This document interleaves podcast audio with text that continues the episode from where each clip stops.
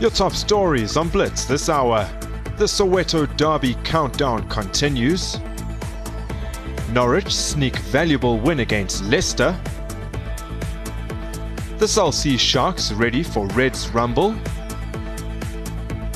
Djokovic and Tsitsipas into Dubai Open final. And the latest from the Oman Open.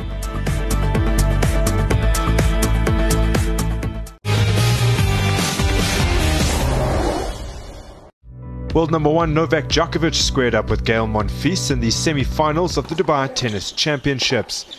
The 17-time Grand Slam champion had never previously lost to the Frenchman, boasting a 16-0 record against Monfils, among the most lopsided head-to-heads featuring two top-tier competitors. However, the tournament's third seed, Monfils, seemed unperturbed by the unflattering record, taking the first set 6-2 courtesy of a double break as he looked to continue his fine winning streak which stood at 12 coming into the contest. Monfils grabbed the upper hand in the second set with a third game break, but Djokovic broke back in the sixth, and the rest of the set went with serve, although the Serb did fail to convert five set point opportunities, necessitating a tiebreaker. Monfils couldn't hold his nerve, squandering three match points as Djokovic forced a third set, which he went on to absolutely dominate, breaking his opponent three times. Djokovic with a 2-6, 7-6, 6-1 victory that sends him into the final and keeps alive his unbeaten start to the season. Stefanos Tsitsipas was in red-hot form ahead of his semi-final showdown against Dan Evans, with the Greek star eyeing a spot in the final at the Dubai Duty Free Tennis Championships. The second seed flew out the blocks in the opening set, with Tsitsipas playing on the front foot, and the Brit had no answer. The first set flew past quickly, Tsitsipas blowing his opponent out the water, taking the opener 6-2. Evans tried to gather himself and stage a fight back, but Tsitsipas was simply too good on the day. The second seed wasted little time in wrapping up the contest, taking it 6-2, 6-3 to advance to the final.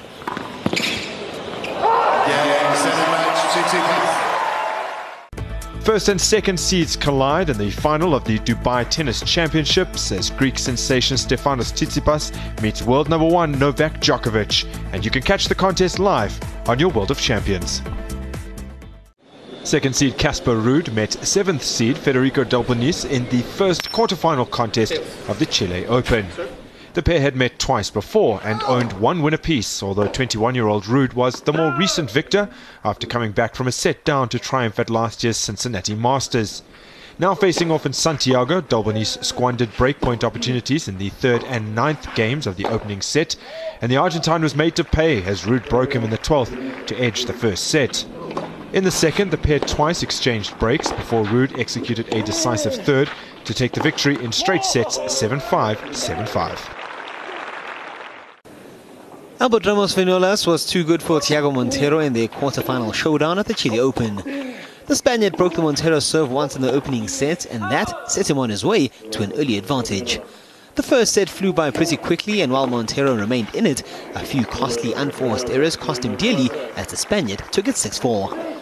Another close battle took place in the second set, but again, Ramos Vinolas proved too good. An hour and 41 minutes was all that the Spaniard needed to wrap up a 6-4, 6-4 win, taking the match in straight sets.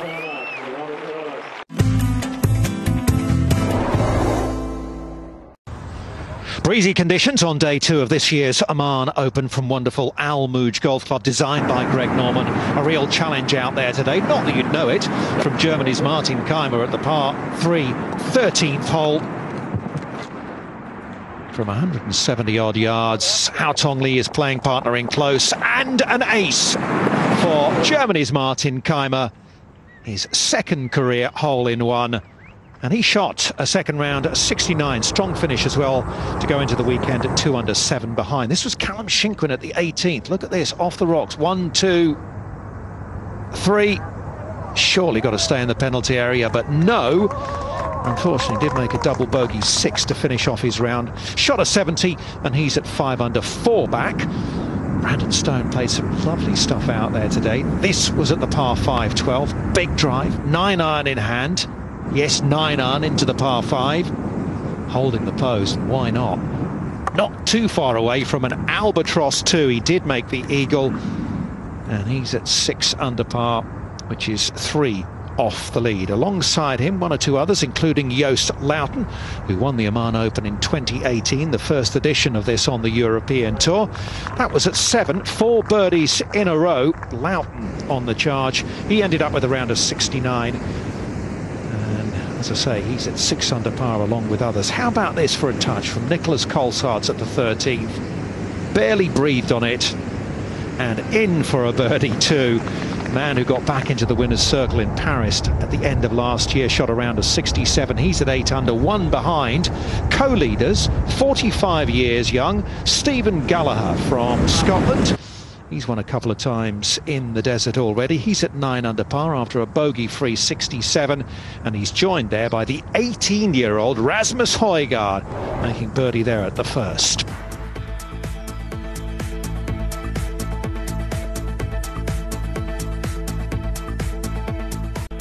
The golfing action from the Oman Open continues on your World of Champions. Catch all the round 3 action live on Supersport.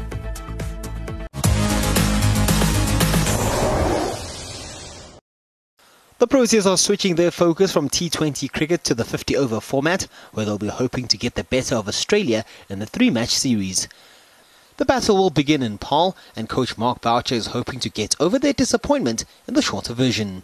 I think um, disappointing two games that we had in the in the T20 series against uh, against Australia. Um, you know, if you look at it from a cricketing pers- pers- perspective, uh, we probably put ourselves under pressure with the ball. Uh, we understand that if if a batting side get too many runs against this bowling attack, it's, it's going to be quite difficult. So we've got to be on song for from every department uh, of our game.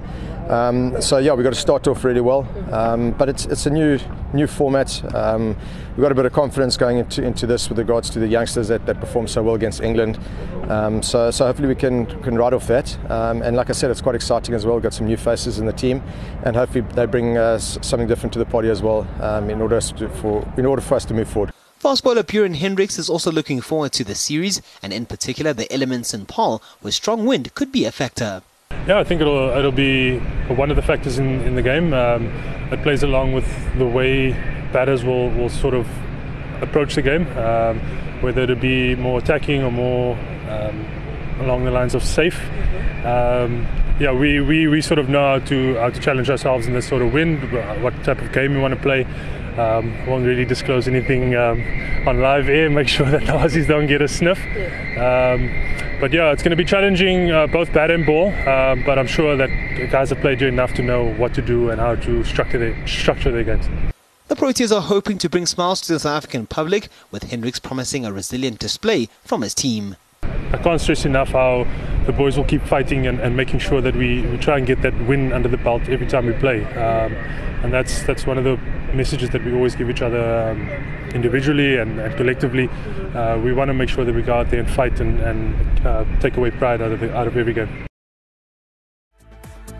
South Africa and Australia turn their attentions to the 50 over format when they do battle in the first of three one day internationals. Catch the action from Eurolux Boland Park live on Supersport.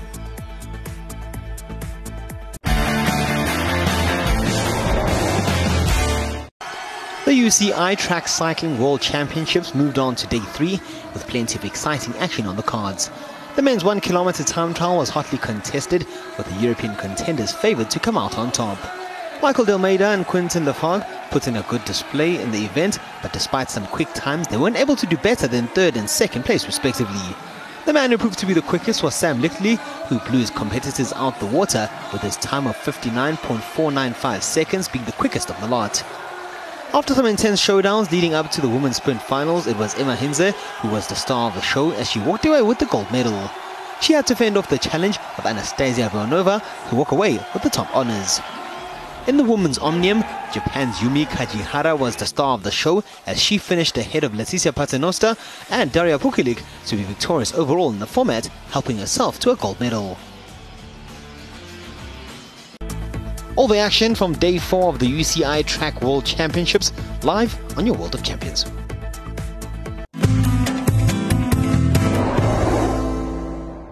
The first leg of the FINA Diving World Series got underway in Montreal, Canada. Day one of the meet saw divers compete in the synchronized events. Local favorites Caeli McKay and Meaghan Benfeito blew away the competition on the 10 meter platform, claiming gold with a total points tally of 313.02. The silver medal went to Malaysian pair Monye Leong and Pendela Pam. In the men's 3 meter springboard event, Great Britain's Daniel Goodfellow and Jack Laugher were beaten to gold by Russian duo Nikita Shleikher and Evgeny Kuznetsov, who managed a points total of 421.95. The FINA Diving World Series continues with day two, and you can catch the action live on your World of Champions.